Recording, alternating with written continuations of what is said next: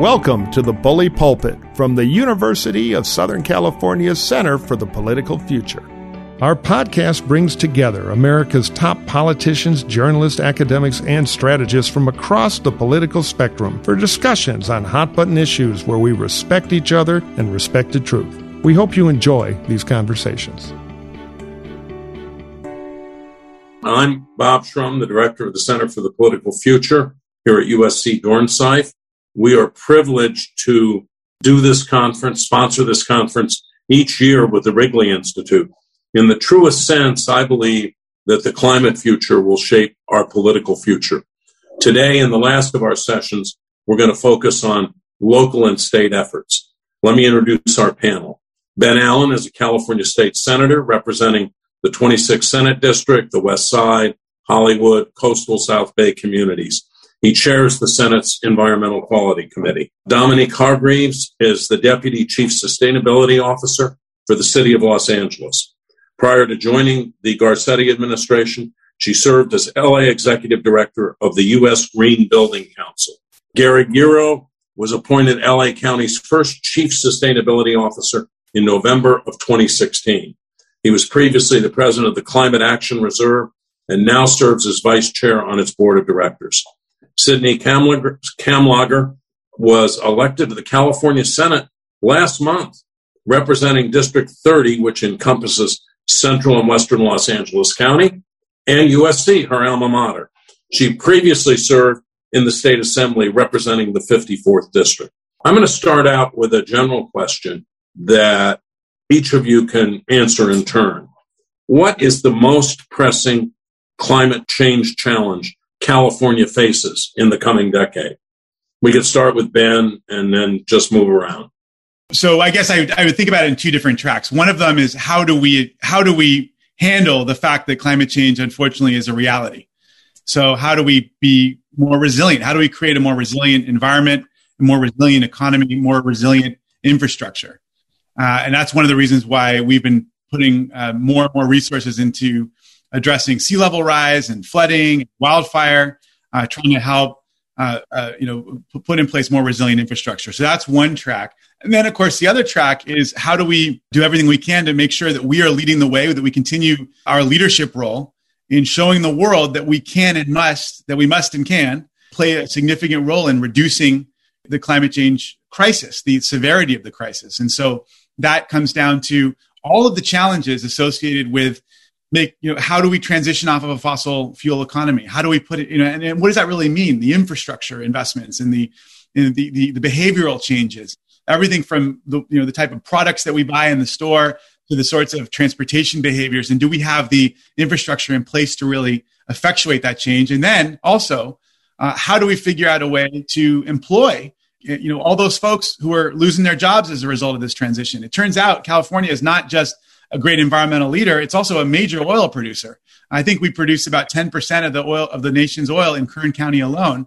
There's a lot of offshore as well, and a lot of workers and jobs in that industry.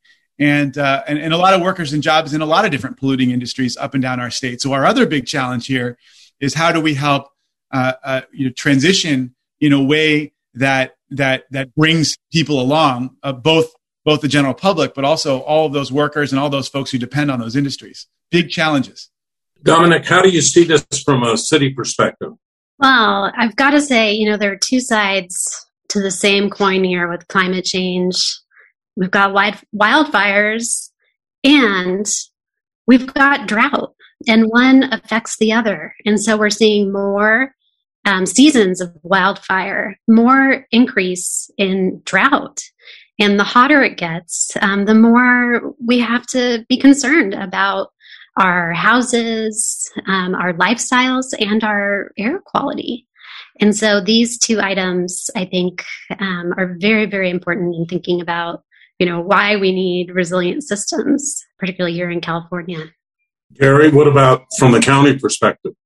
Yeah, well, I, you know, I think we're working hard, of course, to, to deal with these issues. And, and, Senator Allen raised a lot of good points, particularly around the transition of workers in, in these industries. But, you know, the, the big challenge, I, have been working, I actually look back at my notes. I, I wrote a climate action plan for the city of LA in 2001. So I think the biggest challenge we face is just the lack of urgency. We've been working on these things. We're, we're up to the, the 26th meeting of the UN conference uh, on climate this year.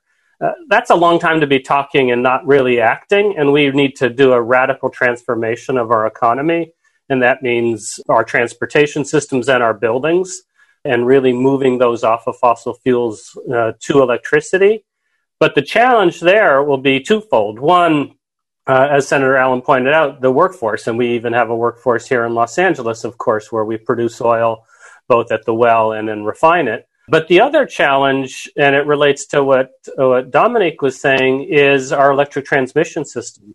Today, our transmission grid simply isn't adequate to, to deal with the electricity that, w- that we're trying to deliver to people every day. And we saw that last summer when we had uh, a heat storm and we weren't we had to we had to implement rolling blackouts so we need a if we're really going to transform the building sector and the transportation sector and rely more on electrification our biggest challenge is making sure that we have adequate capacity on the grid to, to handle that increased load. Uh, and of course while we're producing that electricity uh, re- renewably in a clean way dealing with things like uh, is, is referred to as the duck curve, overproduction in the midday and and uh, a little bit of lack of production uh, as we transition into the evenings. Uh, so, Senator Kamlager, Gary just talked about radical change. Are we ready for radical change? In our minds, we are. But when we go to the store to make a purchase, when we are looking at our pocketbook, we're not. And the reality is, I think, is, you know, with the change in technologies, the advancement in technologies, but the continued hold on these issues by industry, instead of, you know, aggressively working towards uh, bringing price points down and advancing technologies to allow us to live the kind of life that we're all talking about, we're sort of lulled in continuing to live as we have been um, with this huge consumption and overdependence on um, plastic and on petrol produced products. And we so so no. You know, and we have to do more than go to a movie and watch something crazy happen and think, oh my God, I never want this to happen to me, and then go and purchase a single use plastic container. Um, we also have to get righteous and real about the real intersection between labor and environmentalism. And until those two folks come to the table and leave in partnership about what the outcome has to be, we will continue to be in this, have this death grip of paralysis around us as it relates to transformational aggressive change. I think several of you alluded to something that for me is one of the biggest problems that we face. For a long time, people talked about climate change, carbon pricing, uh, all sorts of other measures, and very little attention was paid to the workers who were going to lose their jobs. Are we going to pay that attention? And what can we do to assure that they can have a kind of fruitful life where they earn a decent wage?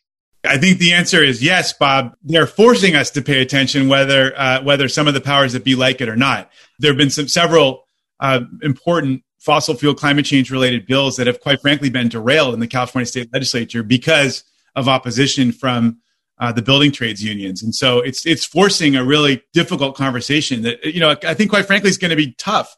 Uh, I think it's ultimate because it's going to involve a lot of money. So I, I'm I'm also I'm quite frankly worried about the future of that conversation. I don't know how productive it's going to be, uh, at least in the short term, given where the tone is right now.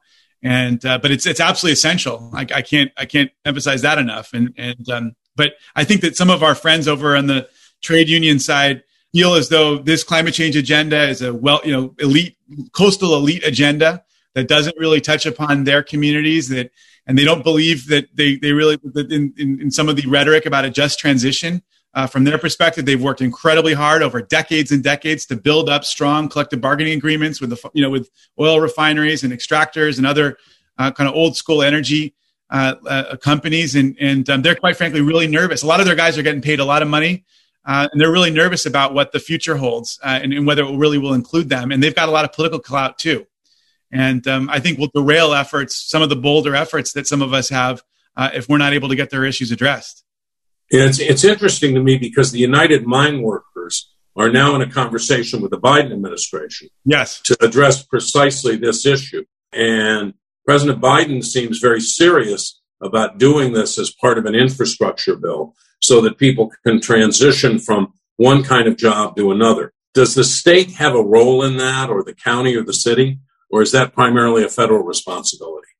Uh, I think we all have a role, right? It, it's it's not any one part of government's role, and the board of supervisors has actually given my office direction to to start talking to folks about whether you want to call it a just transition uh, or something else, uh, specifically around oil wells and how do we do we have the adequate workforce to properly cl- abandon to, to close those wells that exist in LA County, and there are thousands of them. And so we've brought labor to the table with frontline communities, with environmental justice communities, um, to begin those conversations uh, with the and, and with the oil industry as well. And I'll say that it does take a lot to actually achieve a real transition. And we've never done a very good job of this in other places, except at a very specific facility. Today at Diablo Canyon, for instance, they're, they're going through that. But here we're talking about a transformational change across the, the industry. And so we do, uh, we need to have strong policy that, that the government is able to put into place that can actually help to transition workers from one industry to another. And LA is, is fortunate that we have a multitude of industries here. We're still the largest manufacturing center in the United States. But that's not true in Kern County. So what it looks like in Kern County is very different. But it takes a lot of money too, because what we're talking about is actually people who may be close to retirement paying off for the rest of the, their term uh, and letting them retire early.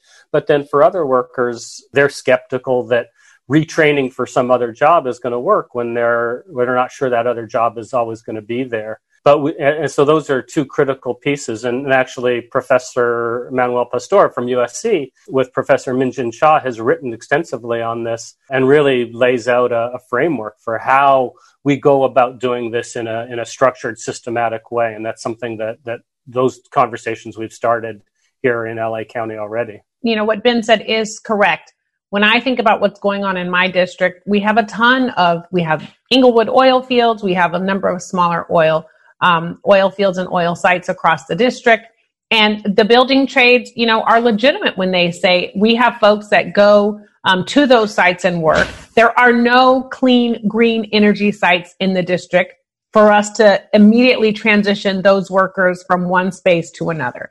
And so how do you talk about what that kind of investment and what building that kind of in- infrastructure is going to look like where jobs already are? We have to define the alternative and we also have to define the investment that is required for folks to see some reality in what the words just transition looks like. I mean, I'm hopeful with this governor's budget that came out even in January that talks about the billions of dollars that we're going to get in investment for um, for EV infrastructure, for example. And I think we're all hopeful that there'll be another infusion of cash coming from the federal government to help us sort of align some of the other issues that we're challenged with as it relates to water, as it relates to solar, as it relates to wind, et cetera. This is such a hot topic. We've been working with Gary at the county um, in, you know, having these conversations to understand what are the needs of workers, how is industry responding, how are we as a local government going to support people and it's good, I think, to understand that this might be a newer concept for California, but there are great models to look at, um, particularly, you know, as the transition away from coal um, took place. And so, you know, learning those lessons, having these conversations, and making plans together on how to transition not just the workers, but also the communities and the people that live um, near these sites that are affected every day is really important as a conversation to have with the state, with the county, with with our other local jurisdictions and elected leaders. And it is going to be expensive, but it's going to be worth it. Okay, I want to turn to a couple of subjects in order that you've already alluded to. First is money. California has a $20 billion budget surplus. It has a lot more resources coming in from the COVID relief bill that was passed. It will probably have even more money coming in if the Biden infrastructure plan passes. And there's also the possibility of a state climate resilience bond if it was adopted. What are the top climate infrastructure projects we should be spending those resources on? You know, I was just thinking about what is it, the Jay Z song, More Money, More Problems. So as we get more money in the coffers, you know, everyone comes with their list of priorities. And truth be told, many of them are. I mean, you know, we can spend a ton of time talking about healthcare. We can ton- spend a ton of time talking about education, transportation, housing. Um, and all of these are also things I think we should be talking about as we look towards what a green, clean California looks like. I think we need to focus on the grid, how we fortify it, um, how it's able to work for everyone um, across all seasons, across all regions. I think we have to have an honest conversation about uh, transportation and what that looks like in rural areas and urban areas. You know, what are we doing with um, light rail, high speed rail? Uh, what are we doing with these bookend projects? How are we working to get people out of cars um, and in a way that's sustainable? How are we making sure that all of those discussions are rooted in equity? So we're still not doubling or tripling down in wealthier communities or in whiter communities and not giving the same um, attention to poorer communities um, and communities of color. I think we also have to have real conversations around what construction looks like. You know, how do we create toxic free, emission free, pollutant free uh, buildings that don't cost, you know, a billion dollars to create? And once again, are we incentivizing across the entire region, across the entire state? And then we've got to figure out a way to attack consumption because production is the thing that is killing us. And then in California, we have to respond to the wildfires. We've got to get that under control in a way that is manageable. Um, because if the if the state doesn't fall off into the ocean because of an earthquake, we will burn up to a crisp because of the wildfires. And in the midst of all of that, we have got to find a way to bring clean air and greenness, greenscapes um, back to this state across the entire state so that you're not driving six hours to see blue skies and green mountains. You can get a little bit of that wherever you are in the state. So a long list.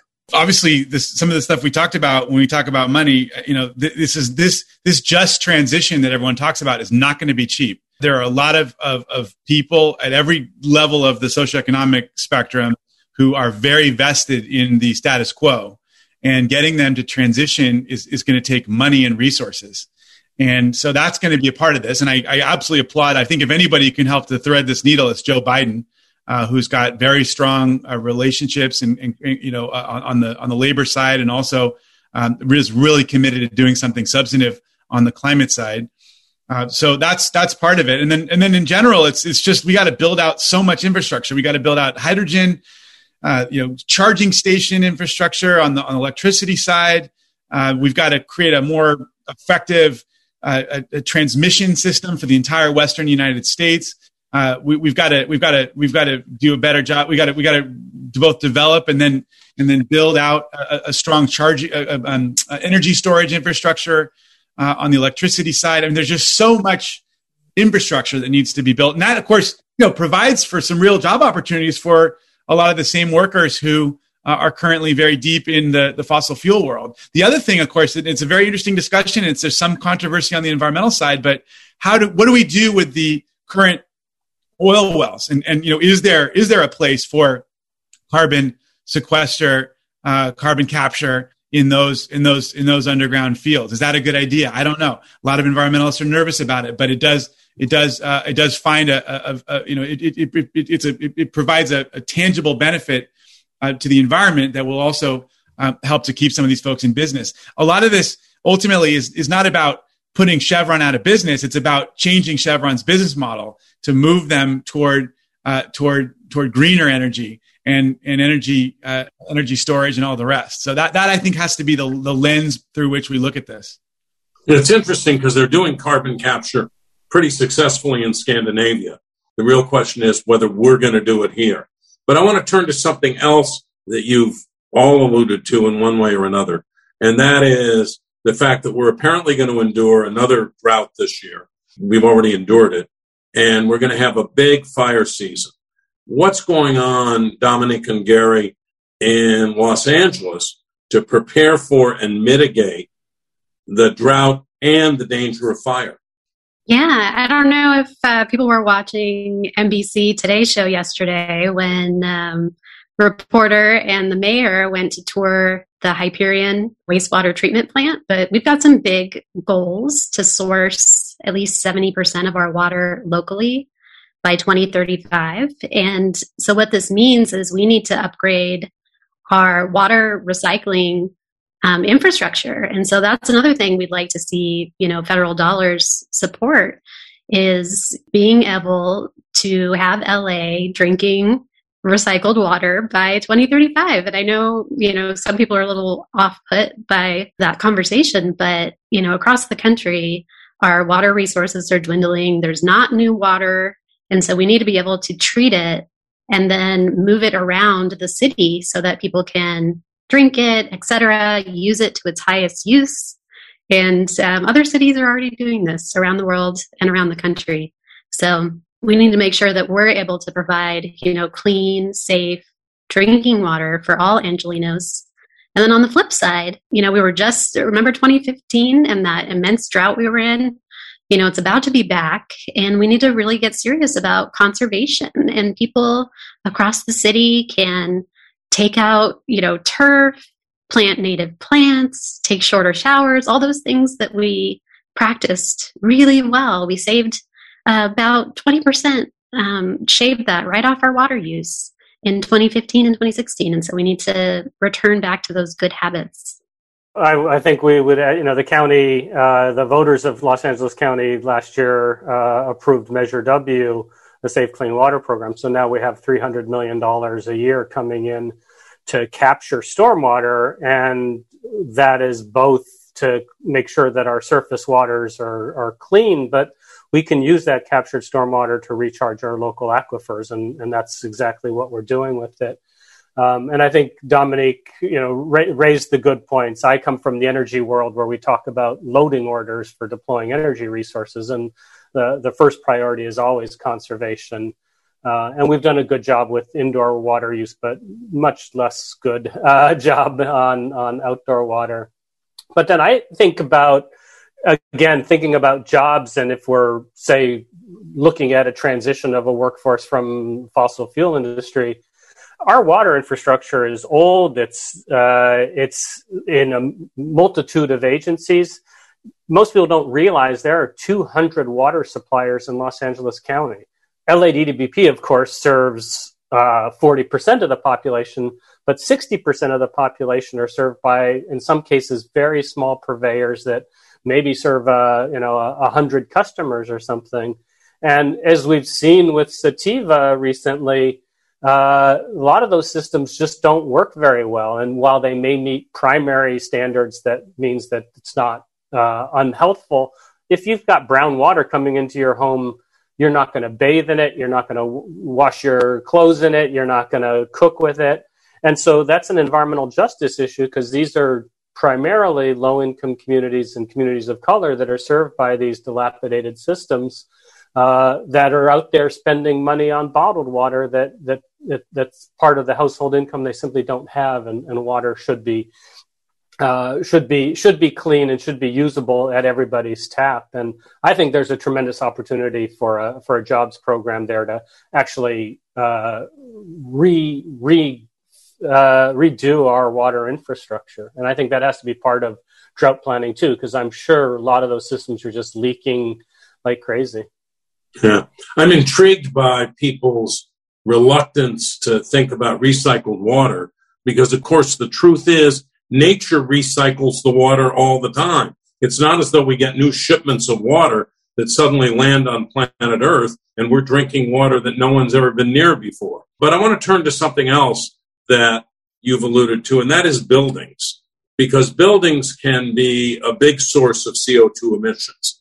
What steps can developers take and what should they be mandated to do to create energy efficient, low carbon structures? And in that, can we actually renovate existing buildings? We have so many of them. I have a colleague, uh, David Cortese, who is a fantastic new member of the legislature from the San Jose area, who has come forward. So you're absolutely right, uh, Professor Shrum. It, buildings buildings are, are an enormous part of the problem. They represent about a quarter of California's greenhouse gas, human caused greenhouse gas emissions.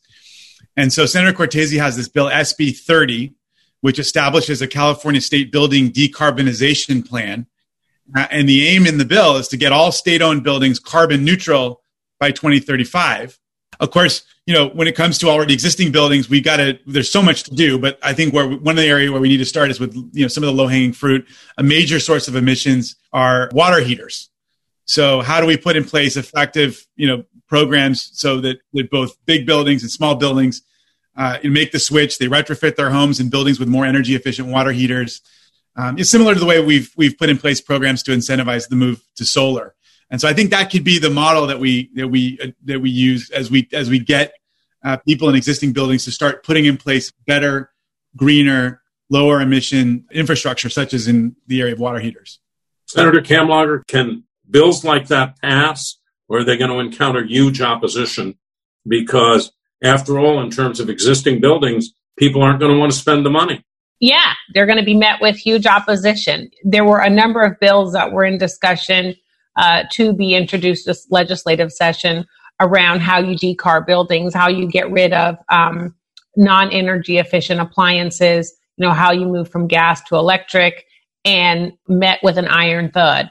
And so it will all go back to what the just transition looks like and how you are going to ensure uh, that the same number or percentage of folks who are working now in the trades will be able to continue to do so with these new changes. But, you know, how do we incentivize?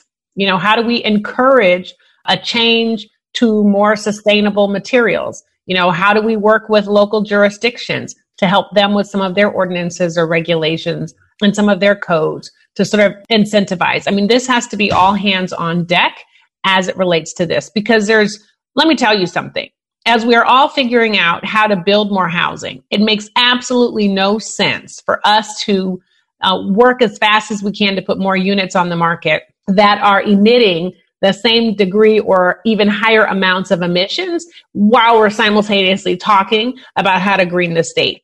So we have to not do that. But, you know, we're, we're going to see what happens. I mean, Ben can tell you there have been some challenges on the Senate side with some of these bills uh, getting through. Uh, why isn't it in the interest of, say, the building trades to set higher standards for new buildings? Because after all, they'll still be doing the work. The trades want to work. They want to keep working. They want to make sure that their members have jobs and they want to make sure that their members' families are taken care of. IBEW will tell you that they have an amazing facility in commerce that is all about solar and they are working as hard as they can because they want to install as many of those as possible. So I, I don't want to disparage completely.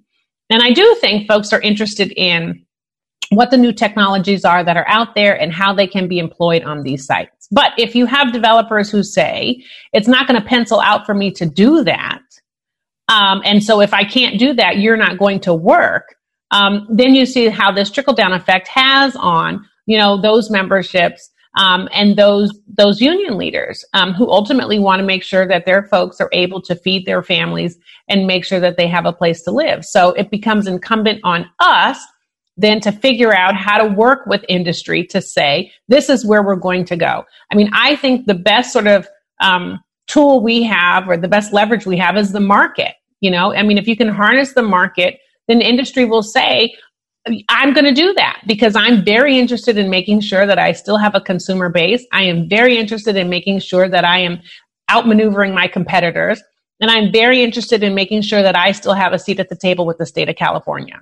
Okay, speaking of controversy, Mayor Garcetti's Green New Deal plan as well as LA County's sustainability plan. One of the milestones for transportation is a congestion pricing study done by 2025. How are we going to get people to accept congestion pricing? I mean, it's been a huge fight in New York City and it's still unresolved. How are we going to do it here in the most car dependent culture in the United States? We have to do it. And you may have heard a different term for congestion pricing, which is traffic reduction. And who doesn't want traffic reduction? Um, I think we remember the early days of the pandemic where if you got in your car, you could drive from, let's say, USC to the beach in, you know, 10 minutes flat. And so the point of the study is to understand, you know, how we reduce traffic, invest in transit infrastructure and mobility options that allow people to move around easily and with much less emissions. And, you know, there are about four different um, aspects that Metro is considering in this pilot. All of them are going to consider equity and the ramifications to communities in terms of implementing such a traffic reduction. And so, you know, it, it affects you whether you're a person traveling through a zone um, to get to your house, to get to work, etc. And so, you know, if there are fees to be collected from such a project, it's important to make sure that they're reinvested in communities and um, that we're not exacerbating, you know, economic strife um, for people that happen to be near the traffic reduction zone. I would add, actually, you know, there's a perception sometimes that, that congestion pricing is a regressive measure, uh, and and I would reject that out of hand. I'd, I'd say actually that the status quo is quite regressive, and if you're going to compare uh, a congestion pricing program to the status quo, then you're not going to see those sorts of regressive impacts. And they don't even have to be regressive to begin with. But the, the idea and the way to do that is to take that equity lens around the use of the revenues and make sure that any revenues that come out of this program actually serve uh, people who use the transit system so that there's a real alternative if you're going to, to start to, to reduce uh, or start to charge for for that. And and and so it really is this sort of commingling of um, uh, trying to disincentivize an activity, which is the use of a single uh, occupant vehicle, while incentivizing uh, things like good, high quality transit services uh, and and bicycling infrastructure and free free transit or highly subsidized transit. And if you roll those out at the same time, then you've set the table for behavioral change that will actually improve mobility. So I think that that's what's critical is to make sure that you're you take the any revenues that might come out of it and actually apply them to the kinds of solutions you want to see. And in fact, that's uh, that's very popular approach. When when Washington State last year, as an example, or the year before, I think it was was considering a carbon tax, they did a lot of polling uh, to determine how we should be using the funds from this carbon tax. And um, what polled the highest was actually spending all of that money on clean energy, transportation, and clean technologies. And just across the border in British Columbia, they have a carbon tax, and about half the revenues are used for those things, and half go back to the to individuals in terms of uh, a subsidy or a reduction on their income tax. That wasn't a, a popular choice. What's really, you've got to take the revenues that come out of this to, to, to drive the kind of change you want to see. And I think if you do that, then you've addressed the, any perceived regressive tendencies.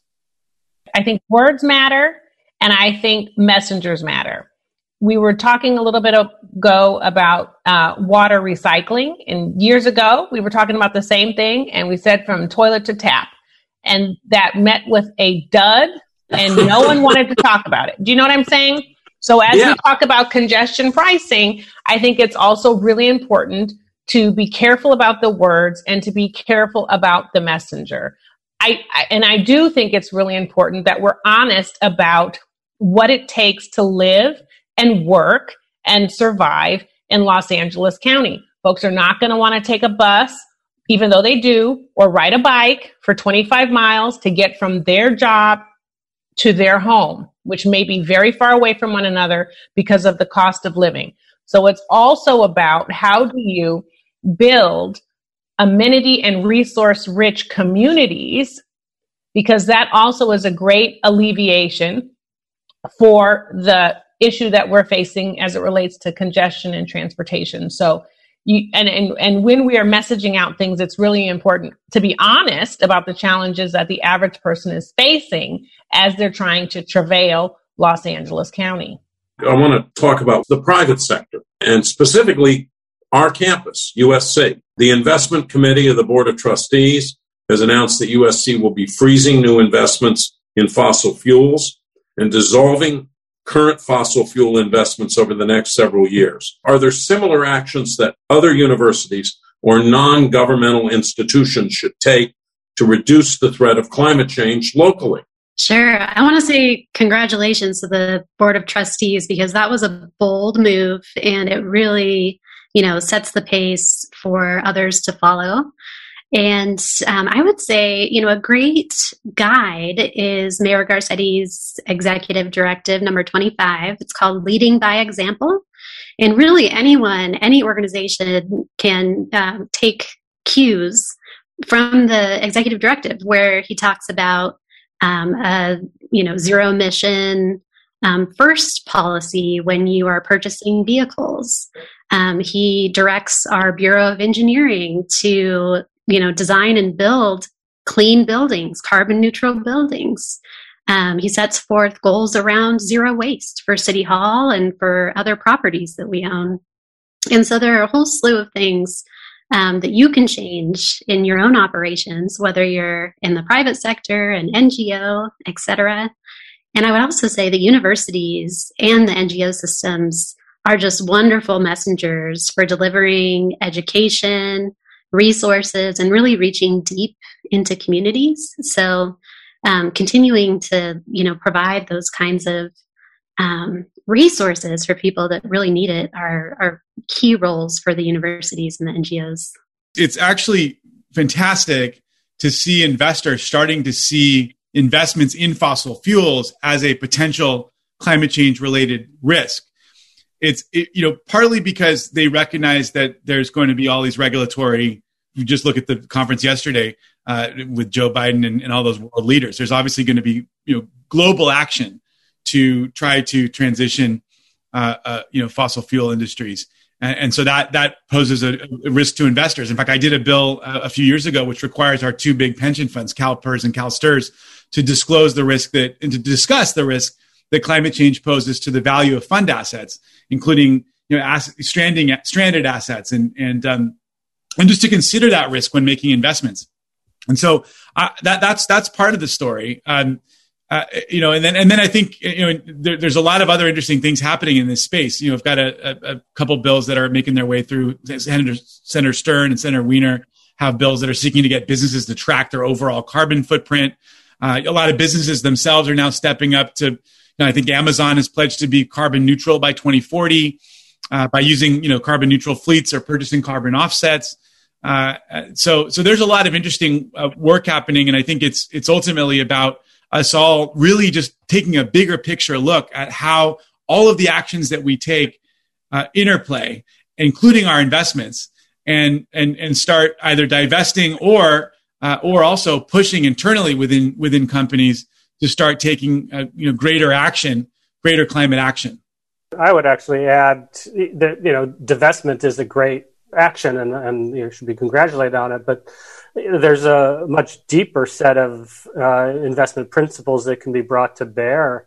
Uh, and, and, in the county, we our own retirement system, uh, which is the the largest after CalSTRS and CalPERS, has in, incorporated what are known as environmental, social, and governance considerations or principles into their into their processes. And these follow kind of the UN uh, what's called Principles for Responsible Investment, which really is a way of ensuring that your your investment decisions reflect the values of your organization. uh, and goes well beyond the uh, divestment. Uh, and I think that that's critical. And, and, you know, this is not a this is not uh, in any ways contrary to your fiduciary responsibility. In fact, there's lots of empirical evidence that shows that uh, investment managers that do follow uh, so-called ESG, environmental, social, and governance principles, uh, have much gr- higher economic returns than than standard investment practices. So this is good not only for the organization from a financial standpoint, but also ensures that its money. Uh, and in, in, the case of the county, a lot of the money uh, is going towards things that reflect our own values as a as an entity. I think what I want to do here and now is turn to some questions from the people who are watching. The first is an anonymous question Is the pollution near extraction sites worse than for houses lining the freeways? And should that be the next effort after Stand LA? So I don't see it as an either or. Yeah, exactly. Um, it's both bad. So yeah, I'm not really interested in you know binary discussions or choices um, because at the end of the day, folks are dying uh, living next to the 710 just as much as they are either dying or contracting cancer living next to an oil field. So we have to be able to, you know, walk and chew gum at the same time. So what do we do about that? We have so many houses, so many structures that abut the freeways, abut major boulevards. How do we how do we deal with that problem? It's part of why we're trying to transition toward lower polluting vehicles up you know both both heavy and and light. I mean you know i think the vision that we all have is that that you know by the time uh, my kid is applying to usc that uh, we'll, we'll have a significant you know far far more of our vehicles uh, if not a majority of them will will be zero emission uh, and, and, low polluting. And that that will certainly uh, go a long way toward addressing you know, freeway and boulevard uh, related proximity pollution yeah, and we have to remember that both of those, whether it's the freeways or oil sites, really are environmental justice issues. That this these are a result of historic legacy racist practices, and and those sites were put there deliberately in communities of color, and that we've got to address that legacy. We have to acknowledge that legacy and and bring that as part of our decision making to bear. And, and the senator is right that zero emission vehicles will get us part of the way. But we've also called for in our sustainability plan uh, no new construction to eliminate uh, sensitive uses from 500 feet of a of a of a freeway, so that we're not putting schools or hospitals or homes uh, near a freeway. And, and, at the same time, we've got to expand the setback distances from existing oil wells and frankly we shouldn't be drilling any new wells but if we are drilling new wells we need to have much greater setback distances there as well. And you also have to recognize even if you have um, goods being transported um, in an emission free truck the fact of the matter is you're still transporting product. And what is it you know? Is it more plastic? Um, is it more junk that we don't need in our waste stream? So what can we do to make sure that we're producing locally you know so that you know, you still want to have cars because you want to have folks driving them and all that, but you, you also want to limit the production or at least the purchase of it from so far away so that you're still participating in this really sort of pernicious and insidious, you know, dance called pollution. Yeah, on Monday, actually, Mayor Garcetti announced at our State of the City a moratorium on permits for any new drilling um, for oil or gas uh, within city limits. And as Gary mentioned, we're also in a similar process of considering setbacks and um, I mean the long the long and the short of it is, you know, fossil fuel um, production is on its way out. The mayor has said it, and um, you know, over the next couple of decades, we're going to have to work through this just transition, like we talked about at the beginning of the call, because we have to eliminate fossil fuels and uphold Paris. I have another question from someone whom I personally know and want to acknowledge as a terrific student, uh, Jake Ettinger. Beyond policy changes, how can we contribute to a culture change in LA to promote a more sustainable lifestyle? That is composting, using public transportation, eating less meat, flying less, all of those kinds of measures. I want to invite everyone to visit laforever.org. It's our brand new um, website, actually, that just debuted yesterday. And it tells you, you know, the vision of Los Angeles and how we move towards our five zeros, which are zero waste, zero wasted water, zero carbon transportation, um, zero carbon buildings, and a zero carbon grid. But it tells you actions that you can take and how to access those resources from the city. We have a ton of incentives um, for doing the right thing. And sometimes it's hard to find them. So that's why we launched this website, um, LA Forever. So, you know, the motto is a sustainable LA is for everyone forever. And so we're connecting people with information that they want in an easy and relatable way right there online. Okay, I have an anonymous question here. Uh, and we haven't talked about this at all, really. What is agriculture's responsibility in this area in terms of climate and in terms of water conservation? Well, it's huge. They consume a lot of water. They use a lot of land. They are heavily involved in um, the legislative discussions and even the budgetary discussions that we are having. And ultimately, they are responding to a market. So they are there because we want them to be there, because we are buying the pistachios, the almonds, um, and the cantaloupe. And because when we're not, folks across the pond are doing it in far greater numbers uh, than we are. They also receive great a great amount of subsidies from the federal government and from us to keep going. And they employ a huge workforce uh, that is heavily dependent in so many ways on their existence. And so, you know, I wish that we could figure out a way to solve these problems in a silo uh, without interrupting some other aspect of it. But the fact of the matter is, all of these issues are almost Jenga like in the fact that they're so interrelated um, to other issues um, and cost pressures that impact so many communities. So, how do we achieve that water conservation? At the end of the day, I mean, I think we have to have a real conversation with ourselves um, as consumers about how we're living um, and how we want to live. I turn on the tap and let it run for seven minutes when I'm only washing one glass. I'm washing small loads of laundry multiple times during the day when I'm now I'm not doing this, but I'm just saying this as an example. don't really do this at all. But if you take those small examples and you blow them up um, to families, to businesses, to industries, then you see, you know, it. I mean, the fact that we're in a mega drought right now, um, and then we're also trying to make sure that we're um, supporting economic recovery for ag that has suffered so much actually from a workforce um, um, space because of COVID. Uh, means that it's not just about sort of water conservation and how you're asking them to change their business model and where they're going to get that water from. But then you're also having to make sure that folks are still able to work, that they're able to live, that those businesses are able to thrive, and that they're able to employ folks. Ben, your thoughts? Because you've been.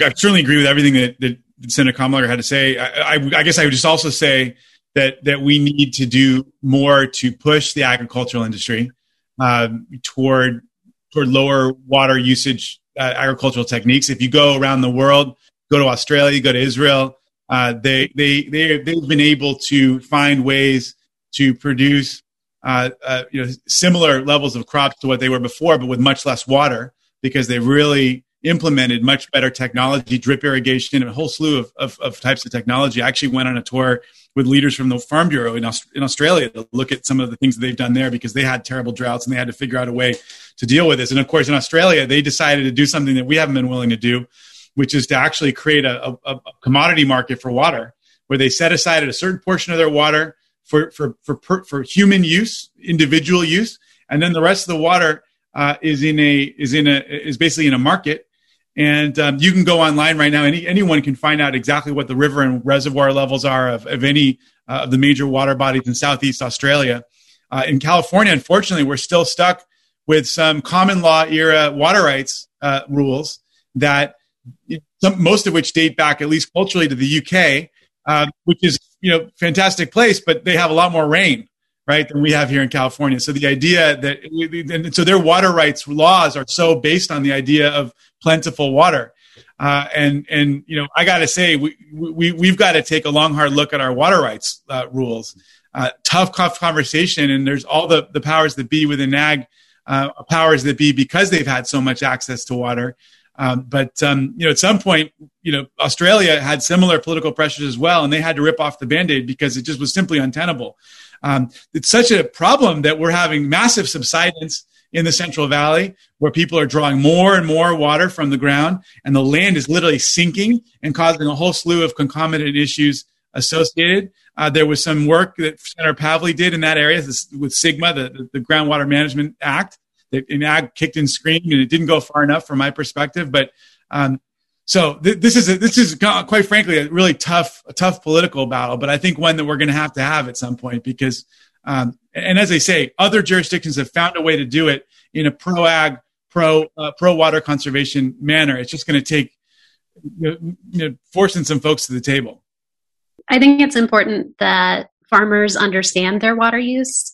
I understand from um, a lot of farmers out in the Ventura area that for the first time, you know, over the last couple of years, they're getting water meters and they're actually having to pay for the water that they're using.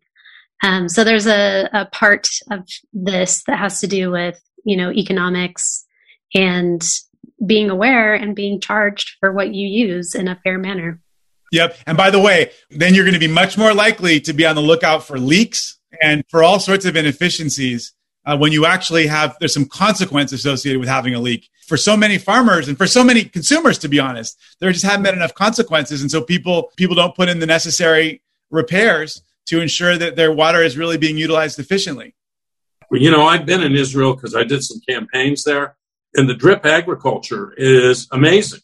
And they get the same yields as you get from constantly spraying water around it's, it's very interesting. We have a last question here, and I think it's a great question from Sophia Traversi. How can students best communicate our concerns with our local and state representatives? I think that's in a, there's a whole generation of activist students now who care deeply about climate change. How can they have an impact? Yeah, it's it's absolutely critical, and I, and I, and as somebody who's been working in this field for a long time, actually having youth voices come out and demanding action is is so important and so inspiring. Uh, you know, the, we are working to create a youth climate commission in the county. I know the city has one um, to really give voice uh, to uh, young activists uh, and make sure that they're part of the decision making system. Because, quite frankly, they're the ones who are going to suffer the the worst consequences of, uh, of a changing climate. The rest of us will pass off this mortal coil, but there'll be plenty of folks uh, in the generations to come that are going to see real serious impacts of climate change. And because of that, they're the most motivated. And, and it's heartening to me as somebody who's worked in this field for a long time to actually see that generation coming, coming forward and, and making the noise that they're making. I, I, would just say how important it is for people to get involved in politics. I mean, I, I hate to say it, but um, but but but ultimately, we need younger people pushing their elected officials, showing up at meetings, getting involved with clubs and organizations that that are engaged in advocacy, holding elected officials, quite frankly, accountable for the sheepish votes that they cast from time to time. Uh, uh, you know, to, to uphold the status quo. There, there's a whole infrastructure in Sacramento and Washington and downtown LA that is funded by special interest groups and corporate interests and other interests who push the legislature or the city hall or, or, the, or the, board of supervisors or Congress in their direction. We need more people power uh, to right that ship. And that really ultimately takes advocacy and activism, but also, um, you know, uh, uh getting involved, like interning for for a, for a legislator or for a you know local city council member, and getting to know how the process works from the inside. Um, getting involved with you know your your you know a, a, local environmental advocacy organization or or you know a party uh, advocacy organization to to learn from the activists but also use the the good name of the organization and to to harness your energy and use it to push uh, there's some great groups out there that are working on climate action from sunrise to sierra club to nrdc to CalPIRG. I mean, so many organizations, and it's a great way to harness that energy and take that energy directly to decision makers and hold some of those decision makers' feet to the fire. I have a great relationship with actually USC Dems, and I try to meet with them on a regular basis. So I would encourage that. Uh, internships are great if you're doing um, papers or if you want to you know work with an office and say hey can i help you with an impact study? Um, that's super great to do. Most offices like mine will say yes. And i would encourage folks who are interested in climate change to not just focus on climate related organizations but work with your criminal justice folks work with your education folks work with your transportation folks you know, um, to help them see the intersection between climate change and all of these other things. Because you don't want folks just talking about how to put more units on the market if they're also not talking about how to make them green. You don't want to talk about how to educate a child if you're not talking about what those structures are now going to look like and how teaching needs to reflect, you know, the space that we're in now. So think outside of the box the revolution's intersectional. That's right, Dominique? Thank you. Yeah, um, Mayor Garcetti instituted a youth council for climate action right here in LA. It's in its second year. We actually have multiple USC students participating, and it is a great way to connect with like minded people, to be able to tell your story, to be able to get connected to green jobs. So I just encourage um, people to let your voice be heard and find your place here in LA. Okay, I think we're going to wind this up. I want to thank our panelists, senators, and sustainability officers. And I hope that by next year's Earth Week, when we do this again, we'll see the kind of progress that shows us that we're really on the right track. We need to do a lot more. That's obvious listening to this. I learned a lot from it. I hope everybody else did. Thank you all for joining us today.